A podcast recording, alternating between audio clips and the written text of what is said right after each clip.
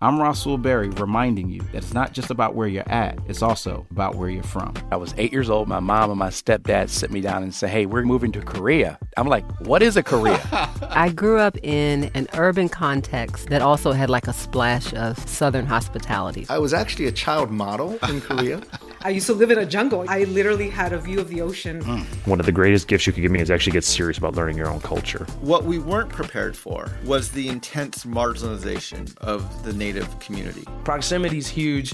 You've got to be close enough to feel the pain for yourself. Innovation. Let's not ask who's at the table. No, that's the wrong question. Let's ask who's not at the table and let's bring them in. That is Jesus. That is the spirit at work. I feel like a faith that can't be tested can't be trusted. Nice. To be friend, to be former White House fellow. And in this moment, I said, God, I was born for this.